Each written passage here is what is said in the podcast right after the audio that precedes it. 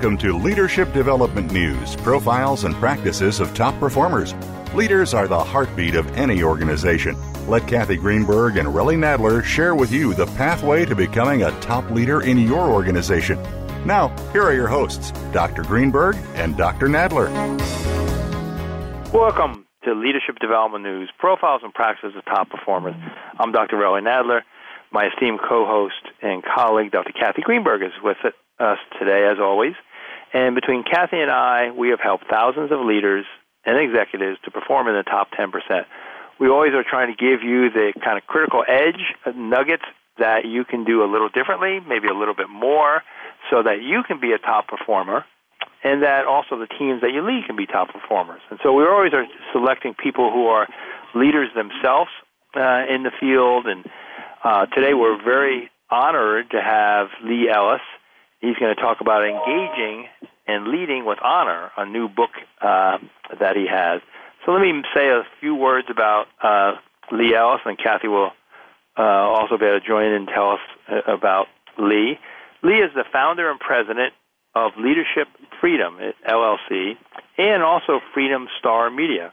He's award-winning author a leadership consultant, an expert presenter in the areas of leadership, team building, and human performance. His past clients have been Fortune 500 senior executives and C level leaders in telecommunication, healthcare, military, and other business sectors. Um, he has appeared on uh, CNN, CBS This Morning, C SPAN, ABC World News, Fox News Channel, plus hundreds of engagements in various industries on his website, Lee has what is the mission of leading with honor. So it gives a little bit of background. And so the goal isn't perfect leadership, but it's agreeing that we all want to authentically lead with honor. We help others grow in character, courage, and commitment. We'll get them to talk about those three character, courage, and commitment and learn new skills based on the natural behavior that will help them develop next generation in areas of responsibility, accountability, and resilience. And then, Kathy, I'll let you chime on in. Why don't you join us, and then you can give the rest of the, the feedback about Lee. You bet. So I, I was very honored uh, to um, to meet Lee through his book, and um, uh, the way I was introduced uh, to that book, which is called Leading with Honor, was uh, as a speaker to uh, the Global Strike Command in the United States Global Strike Command, which is our preeminent um, Air Force facility where we house our B 2 um, bomb uh, squads and uh, an air fleet. And I was the guest of four star General Robin Rand. Uh, I was a speaker at their Elite Senior Warriors Conference. And the book, Leading with Honor, was a gift. Uh, it was a gift to thank me for speaking to these warriors. And it was one of the best gifts I have ever received. Uh, I tore through that book, um, and I, I keep it on my bedstand uh, at uh, at my home. And I have to tell you, it's an amazing read for anyone who is just trying to get through a day to day crisis, a day to day challenge. Uh, it has everything to do with life and how we choose to live it from a man, Lee himself, who lived one of, I believe, anyone's worst nightmares. Um, Lee's book, entitled Leading with Honor Leadership Lessons from the Hanoi Hilton, has received multiple awards since its release, uh, including um, winner in the 2012 International Book Awards in both the business and management category. And um, it is, you know, a selected reading on the U.S. Air Force Chief of Staff reading list, obviously. It's an important book. It was given to me as a gift. And um, he has several new books out on the same theme engage with honor, building a culture of Courageous Accountability. Um, and I'm sure he's working on new books as we speak. But Lee Ellis was a POW at the Hanoi Hilton, the famous, um, you know, it's a camp, an internment camp for prisoners uh, in uh, in Vietnam, and and he tells heart wrenching stories of courage and valor that he and his team of other military professionals underwent not months, not a year, but many, many years, many, many years of internment, many, many years of uh, devastating turmoil and abuse, and how a human being withstands that kind of tragedy and learns resilience and comes out fighting and comes out a solid human being, a citizen of the world, is what this book is about. And it teaches everyone small tricks to cope and be your best. I can't say more uh, about Lee Ellis except to say that I thank you for your service, sir, and uh, I love you as a warrior. And I am so grateful that you and your wife, Mary, uh, your four children and your six grandchildren are able to celebrate the holidays with you and, and look forward to many, many years of your friendship in, in my future. And I know our audience is just going to love you. Welcome to the show. Well, thank you, Kathy, and hi, Relly. So good to be with you all. I know something about you all's credentials, and I'm very honored to be on with you because you have real expertise that I really admire. So thank you for inviting me in today. Well, thanks, Lee. We appreciate that. Um, I also talk about a little bit of aside from your experience, your honors. You have a BA in history and an MS in counseling and human development, and is a graduate of the Armed Forces Staff College and, and Air War College. So I think, Kathy, let's just jump into the questions and stuff that we have for him, and and for our listeners, you know, often we we give a little bit of our background and we we tell you, and you why know it's important. We can do that at the end. You know, why don't we save a few minutes? Yeah. Um, at the end, how's that? Yeah. No, that's what I, that's what I was saying. Let's just jump into it. Um, yeah. So, one of the questions that we like to start off with, Lee, is kind of who has influenced you most as a, as a leader, you know, in your life. You know, I thought about that a lot. There were several. It's so hard for me to pick one because right. you know I have been learning from leaders all along the way. I've been always been an observer of people, and so I try to say, what is it about this person that makes them um, stand out, and how could I um, modify that or adapt it into my world so that it would fit with me? But I would have to say probably uh, one of my POW leaders, Captain Ken Fisher. He's about six years older than I am, and he was my senior ranking officer for three years. We lived together, eyeball to eyeball, so to speak, 24 hours a day for three years, except when we were being tortured or taken out of the room for some um, uh, bad purpose, so to speak.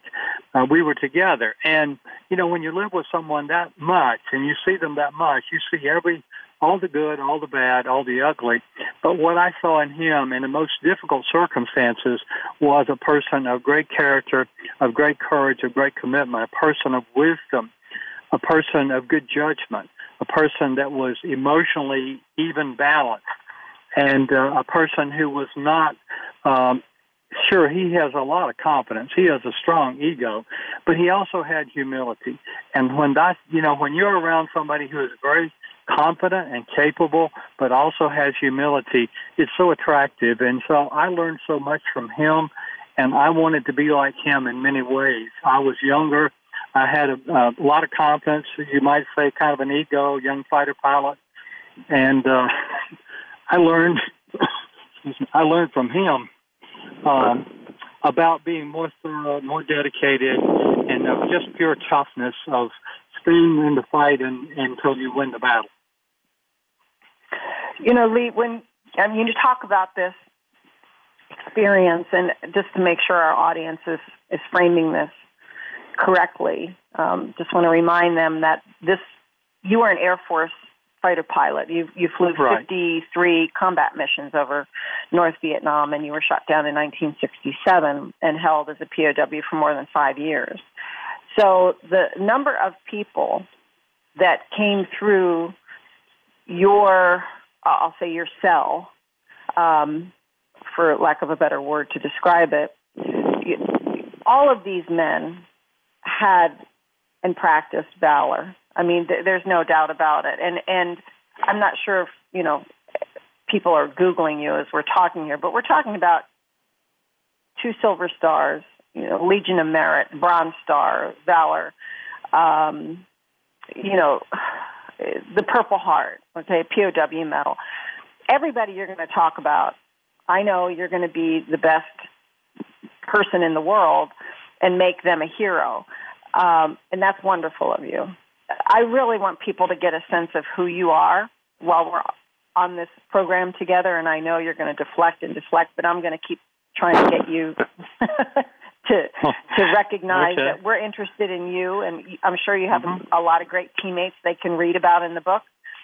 So, uh, you know, I'm going to be selfish here for the purposes of learning about how you learned what you know about struggle. So when you when you think about self awareness and mm-hmm. and development, mm-hmm. what was it that was the defining moment in in your uh, uh, your experience that you that you write about in the book? What was the defining moment where you said, "This is this is it. I'm either going to get it together here with the men that I know and love, and we're going to get through this, or we're not. That's what I like. What is that defining moment for yeah. you, not anybody else?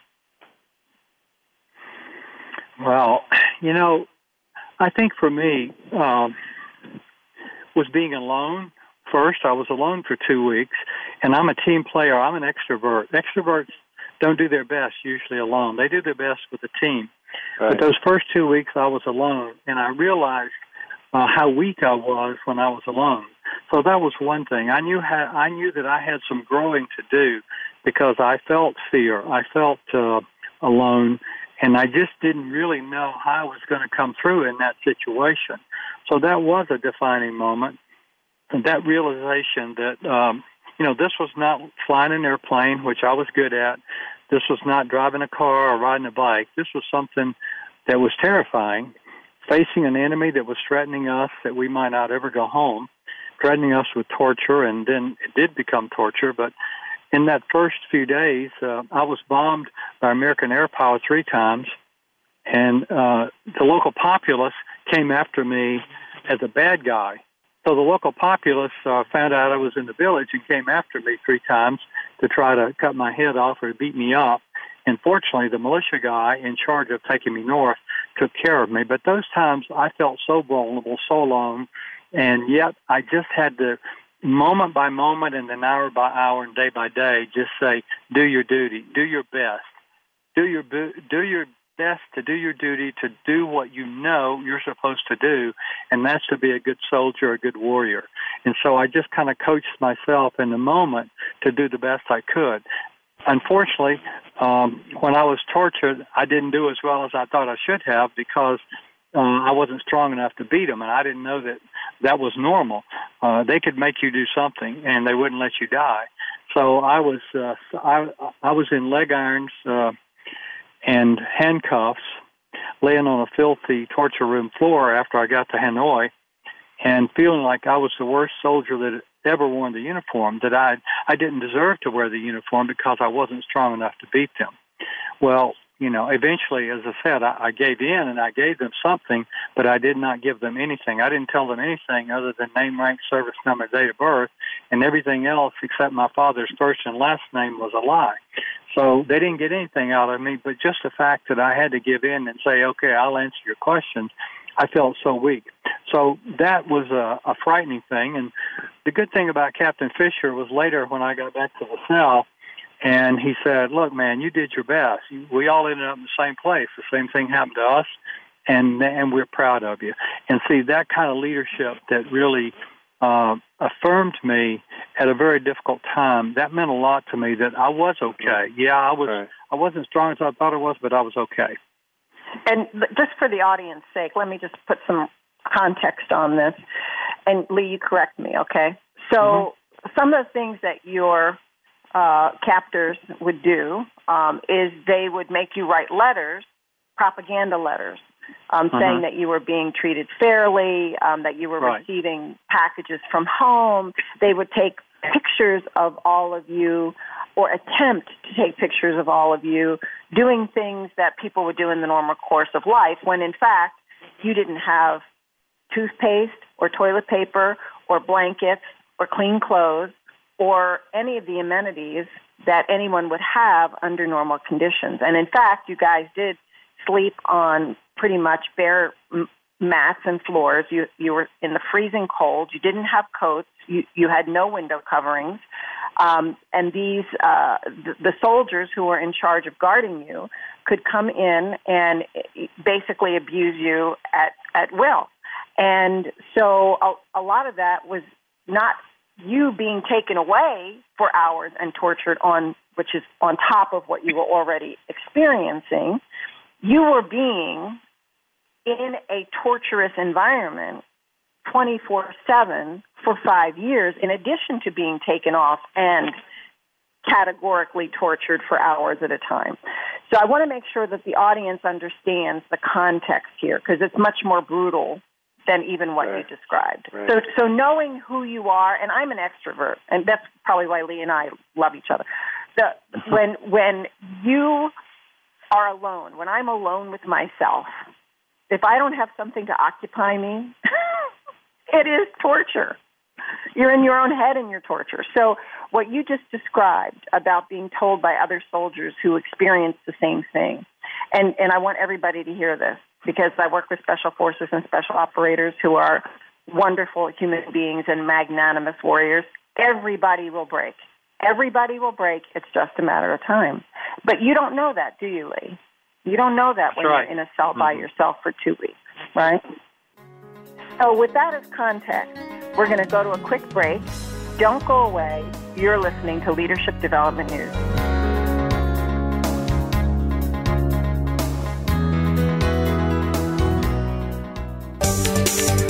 From the boardroom to you, Voice America Business Network.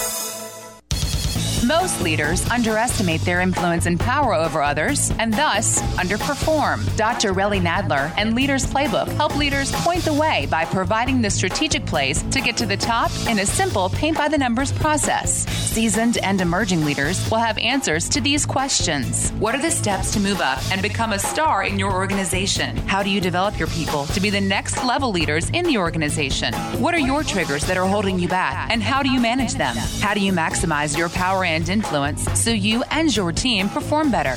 What do you do to ensure your communication is received accurately? How do you delegate effectively? How do you develop strong relationships across the organization? Emotional intelligence training, coaching, books, and tools by Dr. Nadler are available at his website, www.truenorthleadership.com or 805 683 1066. Let Kathy Greenberg teach you and your team how to harness the power of happiness to generate even greater success and satisfaction at work. Did you know by applying coaching and the new science of happiness, you can improve your return on people anywhere from 50% to 350%? At H2C, we believe in both a return on people, that's ROP, as much as return on investment, or ROI. Kathy Greenberg, New York Times bestselling author of What Happy Working Mothers Know and internationally acclaimed What Happy Companies Know, is the leading global expert on coaching combined with the new science of happiness and originator of the Happiness Equals Profits business formula. Kathy's company, H2C, Happy Companies, Healthy People, provides practical knowledge for individuals and entire companies to maximize their potential in as little as one day. Kathy is available for one to one executive coaching, group programs, and as an electrifying conference speaker. Catch Kathy Greenberg at leading conferences and as a spokesperson for Cancer Treatment Centers of America. For free tips and downloads, visit Kathy's award winning book site, whathappyworkingmothersknow.com. Or for distinctive learning, practical solutions, and proven results for your business, visit Kathy Greenberg at h2cleadership.com. That's h2cleadership.com. Now you don't have to stay linked to your desktop or laptop. Take Voice America on the go and listen anywhere. Get our mobile app for iPhone, Blackberry, or Android at the Apple iTunes App Store, Blackberry App World, or Android Market. Up to date business and financial news. Call now and get the financial information you need. 866 472 5790. 866 472 5790. The experts are here. Voice America Business Network.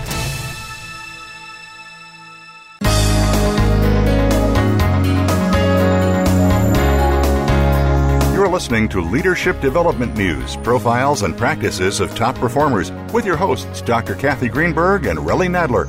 We know you have leadership questions for these noted experts, so call us toll free at 1 866 472 5790. That number again is 1 866 472 5790. Now, let's get back to the show.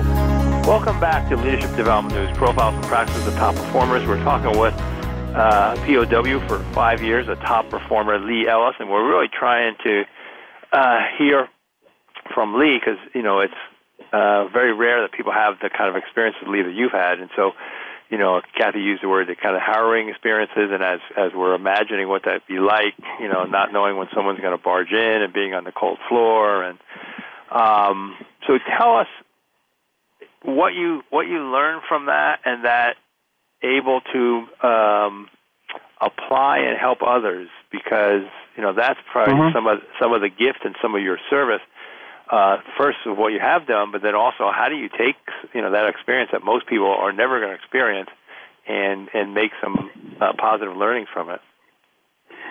Yes, you know, um, I was thinking about that a little earlier as we were talking and before the show, and I was listening and thinking about this. One of the things that I realize now is the opportunity to shut everything down and reflect on who I am, who I am, and what do I stand for, and how well have I done in the past and how could I do better in the future. One of the things that I I had nightmares about some of my failures growing up. Uh, my mom was a school teacher, and I was talented enough to skate through school, and I never worried about grades. And I had nightmares about being in class and teachers taking up uh, tests and doing pop tests and taking up homework that I hadn't done and so on. But I came to realize that there were a lot of things in me that were not where they needed to be to be the person that I really was committed to being. And I saw that from my leader I mentioned earlier and from several leaders, but from Captain Fisher especially, uh, that being totally responsible, being accountable about everything that comes within your domain of responsibility. And so I made a commitment hmm. there that I would work hard to take myself to the next level as a person. I gained a lot of self awareness in that situation because I could compare myself with the best of everybody around me, so to speak. And I saw myself lacking. So that self awareness drove me to want to be, to want to grow into a better person. So as a leadership coach now for 20 years, one of the things I know is that until a person comes to the realization that they have not arrived yet, that there's still room for them to grow, and that they have the courage to actually take that on and battle with themselves. You know, we talk about character, courage, and commitment. We call that the core of courageous accountability. If a leader is not willing to start accountability with themselves, they'll never be able to really do it well with others. I mean, you look around today at some of the character failures we've seen in the news in the last two, three weeks. And in every case, it's obvious the person has not won the battle with themselves. They haven't exercised discipline to show respect for other people, to show respect for women, to show respect for others. That is the kind of battle that you have to be willing to take on on yourself to hold yourself accountable. So self awareness is always the beginning of any leadership development. You can't develop what you don't know about. And then you have to have the courage and the commitment to actually follow through and be vulnerable be vulnerable with yourself, admit it, and then deal with it and grow out of it by changing your behaviors. You make those choices one by one. I love the work that you all are doing with emotional intelligence also. I've been working in that field also for about 15 years. And uh, it's so, so important for a person to have that self awareness, not only of themselves and managing mm-hmm. themselves, but of right. what's going on with others. So, there again, uh, my commitment is to be a, a good neighbor, a good friend, and to care about others. But if I'm not careful, my behaviors, I can be pretty blunt. I can be even harsh at sometimes. Uh, it's not harsh to people like me, but people who are very different from me in their behavior, their natural behavior, which is one of the major things we do is we start out with that assessment.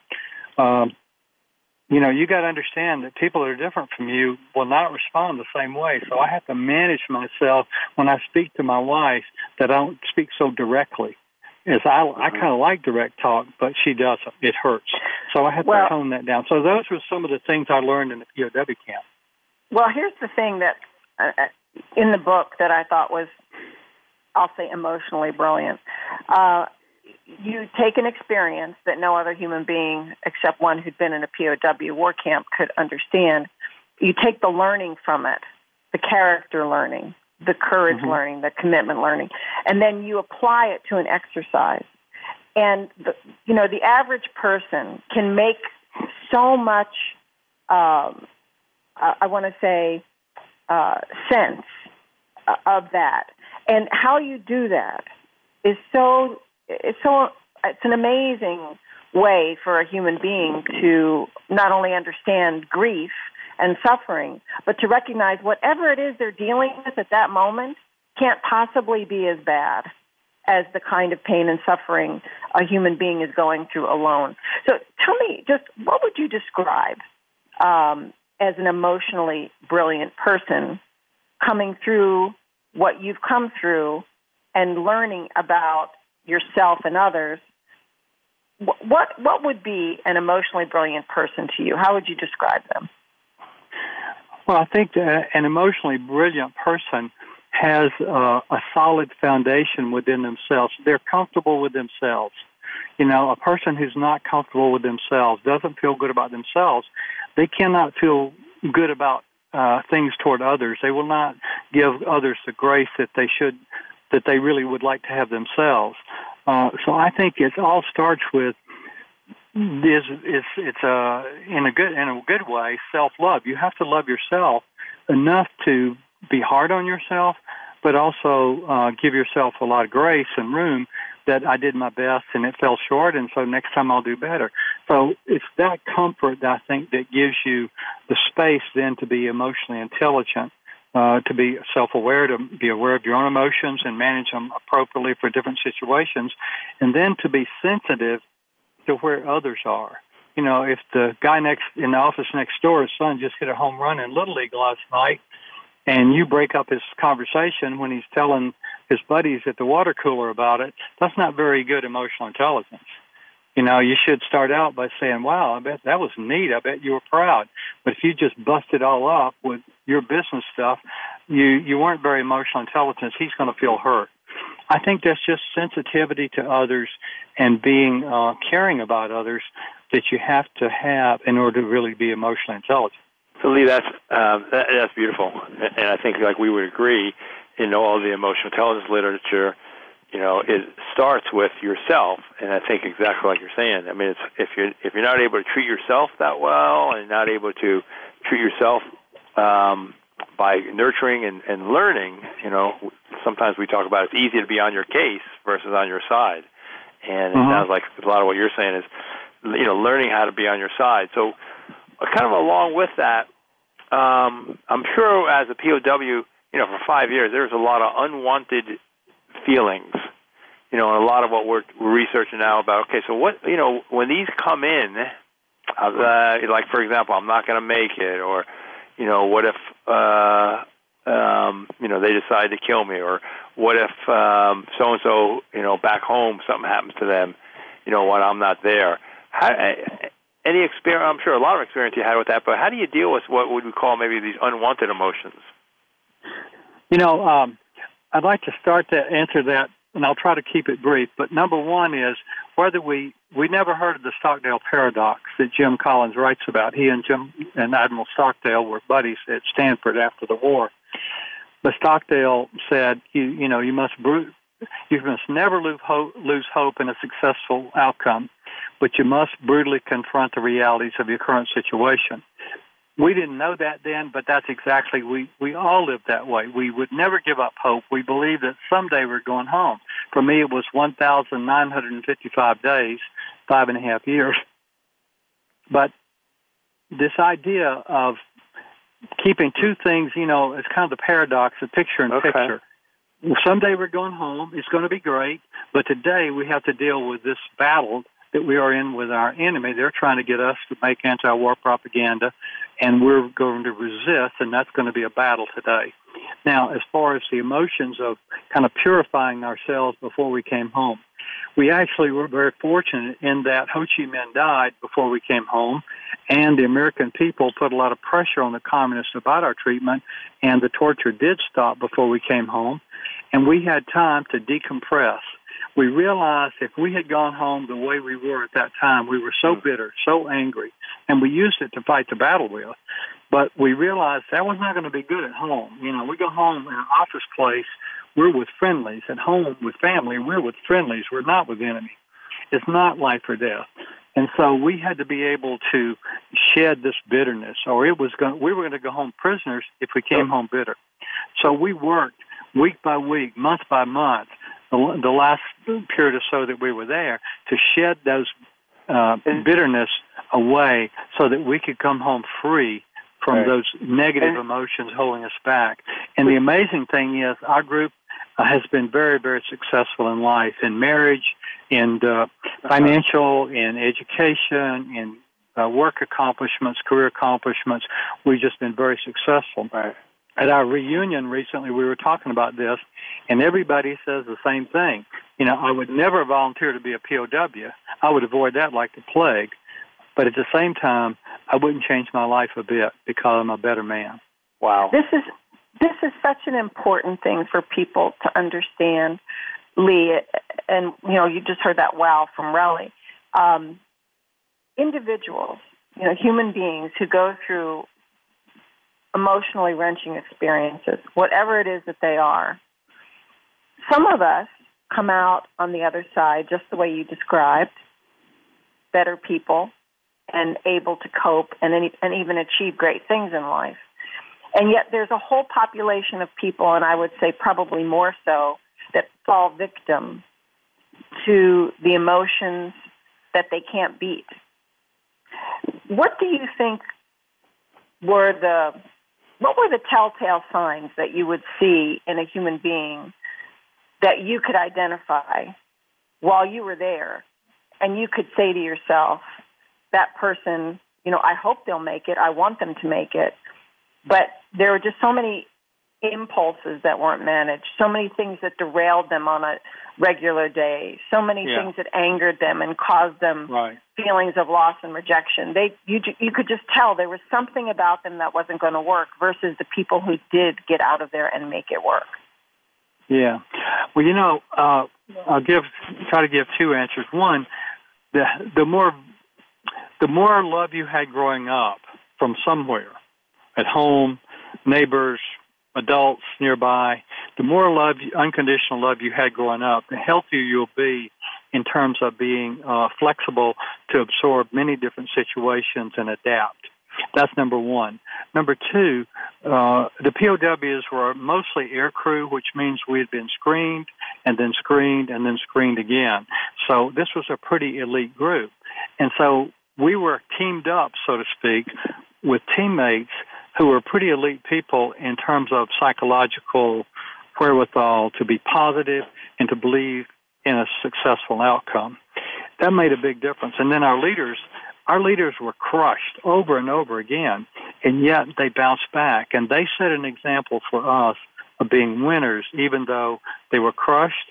They bounced back and they stood up again, and they just kept showing us what resilience looked like, what hope looked like, what faith in our own outcome look like, would look like. And so that that kind when you you know you, the, the teamwork having no no one can survive well in hardship uh, alone.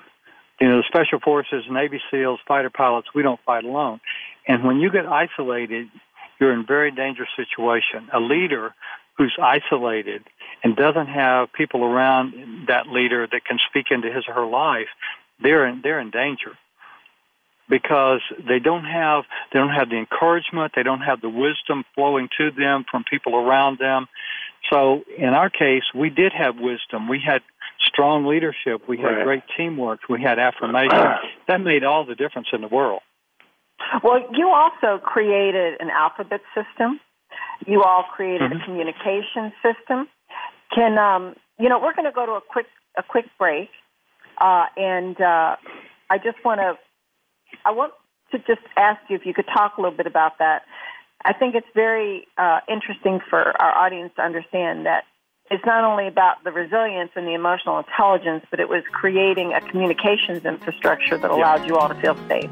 So we'll be yeah. right back. You're listening to Leadership Development News.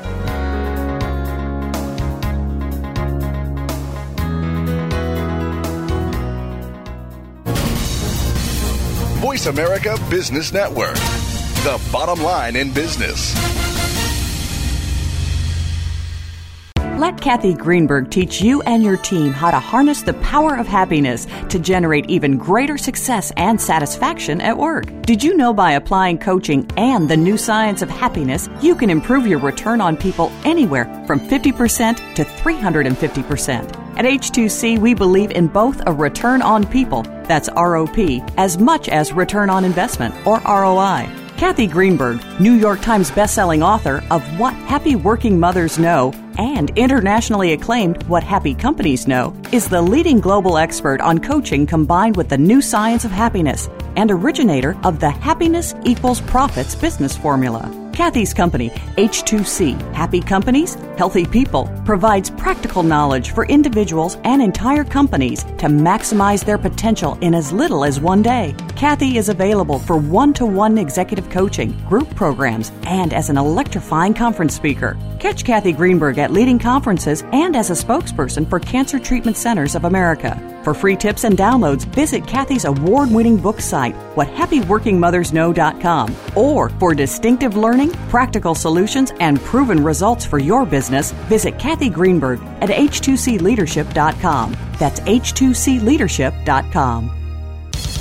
Most leaders underestimate their influence and power over others and thus underperform. Dr. Relly Nadler and Leaders Playbook help leaders point the way by providing the strategic plays to get to the top in a simple paint by the numbers process. Seasoned and emerging leaders will have answers to these questions. What are the steps to move up and become a star in your organization? How do you develop your people to be the next level leaders in the organization? What are your triggers that are holding you back and how do you manage them? How do you maximize your power and influence so you and your team perform better? What do you do to ensure your communication is received accurately?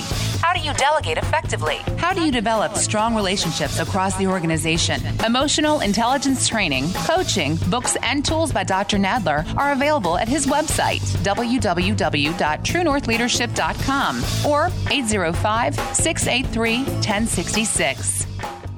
Have you become a member yet? Sign up now to become a member of Voice America. It's always free and easy. Plus, you get to take advantage of some great member benefits. Get unlimited access to millions of hours of on demand content across all of our channels. Keep track of your favorite episodes, shows, and hosts in your own customizable library. Find out what shows you might be interested in based on your favorites. Plus, you get insider access with our newsletter. Membership gives you more. Sign up at voiceamerica.com and click register at the top right.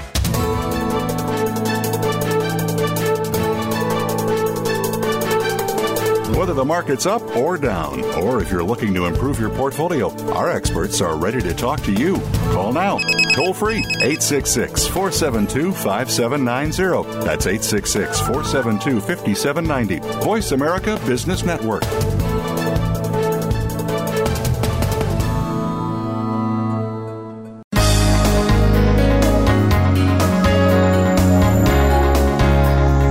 Listening to Leadership Development News, profiles and practices of top performers with your hosts, Dr. Kathy Greenberg and Relly Nadler. We know you have leadership questions for these noted experts, so call us toll free at 1 866 472 5790. That number again is 1 866 472 5790. Now, let's get back to the show. Welcome back to Leadership Development News, profiles and practices of top performers. We're having a really engaging conversation with Lee Ellis uh, who his book Leading with Honor. After Kathy hearing what you're saying and about it, I want to make sure I order it right away. His website uh, that you can get more information is leadingwithhonor.com. Uh, Lee is a, is a speaker, an author, a coach. So um, hopefully you're tapping into some of the things that he's uh, saying now about just dealing with emotions and what is being emotionally brilliant, you know, really knowing yourself, self awareness that you've already said, Lee. And so now the other piece is that we, uh, before we went to break, talking about this communication that you had with others, um, and then how did that help? Yes. You know, the worst thing that can happen is you can be isolated in difficult times. We need each other. We need that human connection. And so one, one person brought in this tap code. It's a five by five matrix. There's 26 letters in the alphabet. So we had to use, throw out one of our letters. We threw out K and used C for K. And we could actually uh, communicate with this. Uh, you know, every letter had uh, two uh, taps. It had a down and then a cross to fit into your matrix there. Uh, that's pictured and shown in the book, by the way. But the whole idea was that we were able to communicate covertly. And then we led to, that led to other ways that we developed to communicate. But the most important thing was we would risk our lives to communicate with someone who was in solitary confinement. We knew we had to get to them, encourage them, let them know we knew they were there. We got their name, their shoot down date, their branch of service. And so they were then accounted for. And that was so important to be accounted for. And then after they'd been isolated and threatened or tortured or whatever, we had to get to them to encourage them, and say, we're proud of you, bounce back, we're here with you, we're not going to leave without you. All that kind of encouragement was so important in holding people together and keeping them positive. Now, as I said, our group was pretty well screened psychologically, so we had a very strong group in that way, pretty much uh, optimistic A-type personalities. But we did have a few that uh, one way or another they got too far down the road and just died. And one guy who uh, was was one of the few that really got depressed, deeply depressed, and was actually considered suicide. And uh, he did uh, commit suicide two months after we got back because he was basically rejected by his wife and family, who were totally anti-war and did not understand him, and he didn't understand them, and that Jeez. fell apart.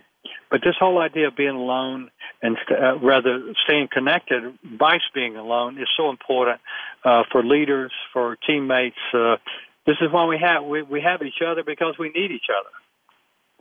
Yeah.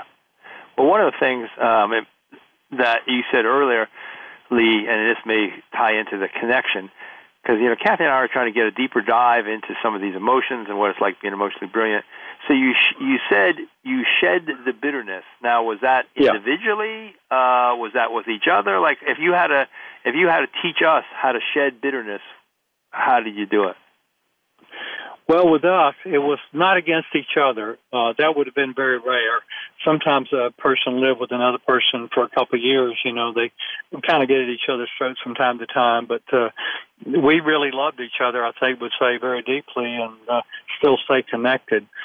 But the enemy uh, represent communism really was our enemy. It wasn't the guard so much as it was their ideology, and that allowed them to justify uh, calling uh, a lie the truth. They said it, it's not it's not a lie to torture you to sign a statement you've received good treatment because truth is that which most benefits the party. So in their mind, you know, they truth was whatever they wanted it to be. And but to fight an enemy like that and to fight uh it was it had a face to it, of course, because it was the people that were uh, ca- had captured us and were maintaining us and were torturing us and were feeding us lies every day. So in that way, it was real. I think what we realized was that that we had to somehow um, justify in our minds that we could not let that get a hold of of our spirit, of our hearts, and let that put a uh, vice grip on our hearts going home because we would be shut down for the people we loved. And so we had to we had to let go of the anger. We had to let go of the bitterness. And I think we just intellectually uh, looked at it and said, "This is going to hurt us more than them." Yeah, they're wrong, but we can't do anything about. You know, there's only certain things you can control, and we had to let go of the things we couldn't control. We couldn't go beat them. We couldn't beat them up. We couldn't defeat communism uh, that day, and so we just had to let go of that and accept it. Uh, for what it was and to be in control of what we could control, and that was mainly us. And I say it just took day by day, day by day, uh, allowing ourselves to readjust our mind. Now, as far as emotions, I will tell you that most of us, our emotions got, we compartmentalized so much that we would not allow ourselves to get up and excited and we would not allow ourselves to get down and depressed. We just stayed flat as a table because we were afraid to get too excited because that might plummet us. We're not going to go home anytime soon, so there's no reason to get excited about that. And I don't want to get too depressed because I know that someday I am going home. So when we came home, and as I can speak for myself, I was so emotionally flat that I had a very difficult time experiencing emotions other than a little bit of anger every now and then. So right. I had to work at getting in touch with my emotions so that I could really love my wife at a deeper level right. than just a romantic level, uh, but at a deep level, and my children and my friends to be able to really connect with what that meant to love at a deep level. Well, it makes sense that you would be, you know, you're, it's like you turn down the volume on all the emotions, yes. and that's the kind of the yes. mutedness, and it's hard yeah. to kind of turn it back up. Yep, Can exactly. I just remind, That's what it was. I, I just want to remind our audience how to how to, you know, connect with Lee and his books. Uh, it's leadingwithhonor.com. Again, I want to say that leadingwithhonor.com. And you've expanded this whole concept of leading with honor, Lee, into a new book and into uh-huh. a new uh, a new uh, I'll say process, business process called building a culture of courageous accountability. Um, mm-hmm. Can you talk a little bit about that before uh, before we uh, yeah. move on sure. to uh, to close? Sure. I'm a person who loves models, and uh, you know I love the emotional intelligence model. I love the. We work a lot on the relationship results balance model. You know, 40% of the population is naturally results oriented and 40% are relationship oriented, but you have to do some of both. And so leadership development really so often is pretty much learning how to adapt to learn some skills to get that better balance, either relationship skills or result skills. But in terms of courageous accountability model, we're thinking about uh, first of all, character, courage, and commitment at the core of it, and then a lot of communications wrapped around that, and then clarify. You, if you don't clarify, then how can you hold people accountable? So you have to get clarity yourself, and then you have to clarify uh, with the people around you, your team, the people you're leading.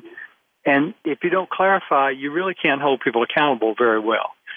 And some leaders don't clarify because they want wiggle room. So if things go bad, they can blame you instead of taking the blame themselves.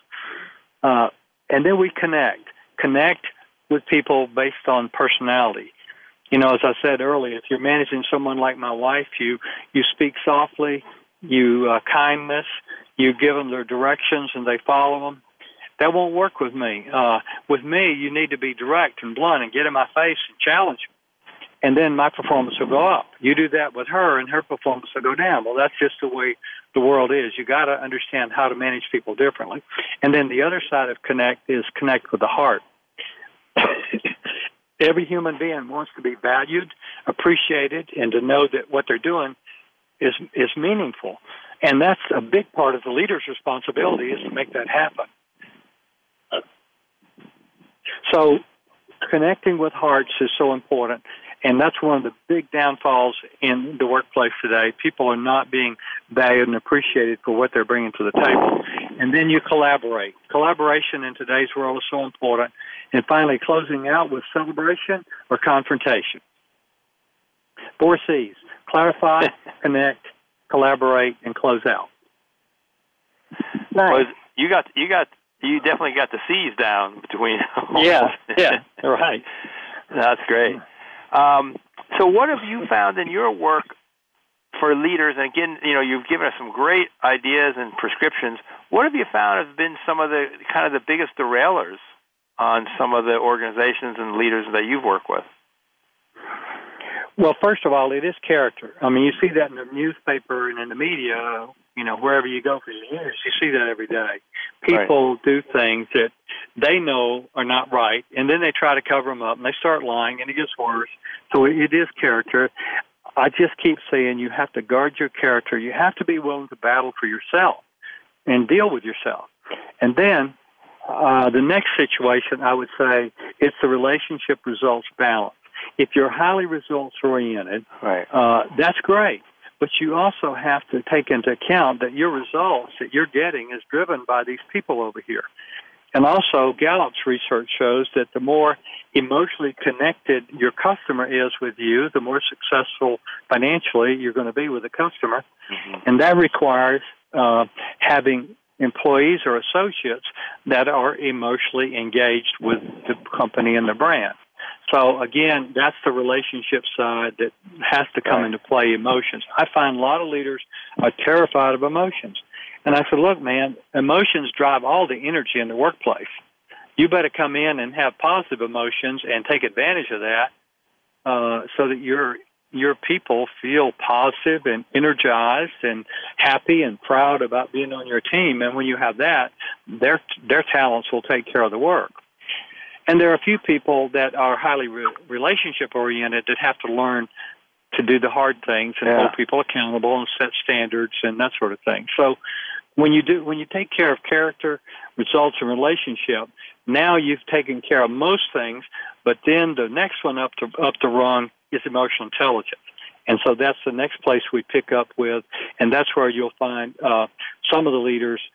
Uh, that's where they derail is emotional intelligence. So usually those are the same ones that are having problems with the results relationship. They don't have that under control, and it just spills, gets magnified into the emotional intelligence arena. Huh. You know, when I read the book, and I have read it over and over again, give, can you give one example of how a POW's experience can so seamlessly be used in a work environment? Just one exercise. I think courage is the most important way, and that is because see, courage is the, courage is the real derailer. Courage is the, is the causes people to lie. They don't have the courage to handle the truth. Love courage it. causes people not to do things or to do things that they, sh- you know, lack of courage. Fear causes them to do things that they shouldn't be doing. So, I think the POW situation what I learned about myself and about courage really helped me more than anything else as a leader because I could sort out what should be done, what was the right thing to do.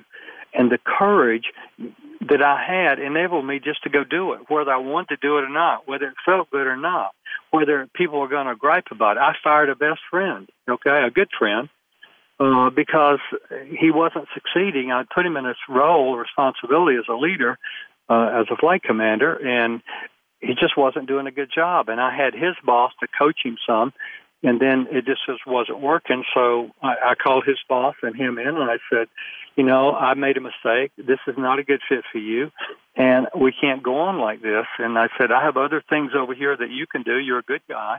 It's just you don't have the talent for this role. And I put him in another role, but it was obviously a big blow to his ego, and it was hard for me to do. But there was no other choice, and there wasn't any need to put it off. So I had the courage to do that. And I think that courage factor that I gained in the POW camp has helped me in so many yeah. areas, you know. And, you know, the, I always figure, the, well, what are they going to do to me? Put me in jail? I've already been there. I don't have much fear. Most of the things in the workplace, they don't have fear. And so, so if I lost a job and I and I had to go find another one, well, you know, I've lived on on rice and, and thin soup for months at a time, so we ain't gonna starve to death. You know, we'll get some rice and, and some bean soup, and we'll live until we get another job. So, the things that would terrify a normal person, uh, you know, kind of slide by me pretty easily. I love well, it. And I think what's so good about this is, you know, that perspective is what you're carrying, you know, from one in your memory and then what you're doing also you know, in your work and in your book, because because I think what can easily happen in our perspective can be overwhelmed. We think this current situation we can't get through, and you know, is, is overwhelming. So the courage that you're talking about, Lee, is is uh, you know a uh, yeah a well of of resource that allows you to keep moving forward. Yeah, I've coached a lot of CEOs And my ability to sit down and go eyeball to eyeball with them and in a nice way call it like it is and challenge them. Look, you better than this. You can do better than this. What's holding you back? Well, it just doesn't feel good. Yeah. Well, it doesn't feel good, but you know it's the right thing to do. I mean, I was coaching Sky as a West Point graduate, and he he didn't like to give positive feedback. I wouldn't let him off the hook. I said, "You know better than this. You've been trained, man. You're you're a ranger. You got courage to do this. It may feel hokey, yeah, yeah okay, but it's the right so, thing to do. And after you do it a few times, it won't feel hokey anymore." There you know, you but I, I love what you just said as far as feedback and for our listeners is you know saying that you are better than this. Who's gonna Who's gonna argue with you about that? I mean, right. when you say that, look, you're better than this. What do you need to do? No one's going to say, no, I'm not better than this. You know, unless you know they're depressed or suicide.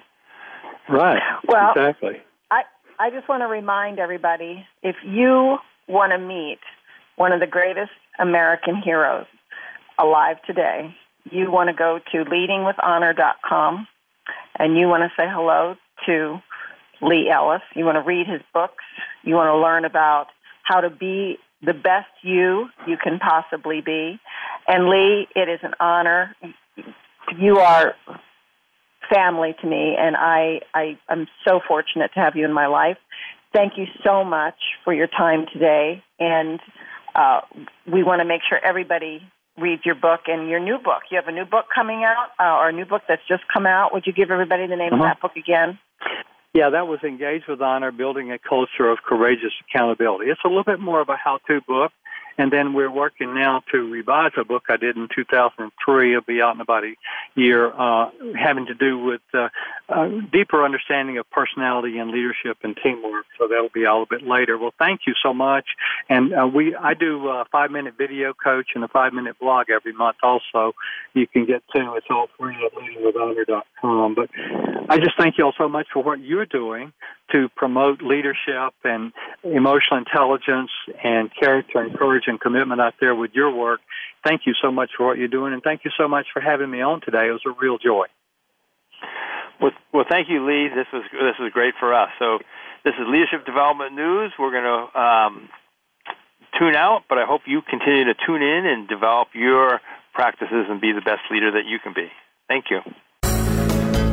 You've been listening to Leadership Development News, profiles and practices of top performers with your hosts, Kathy Greenberg and Relly Nadler.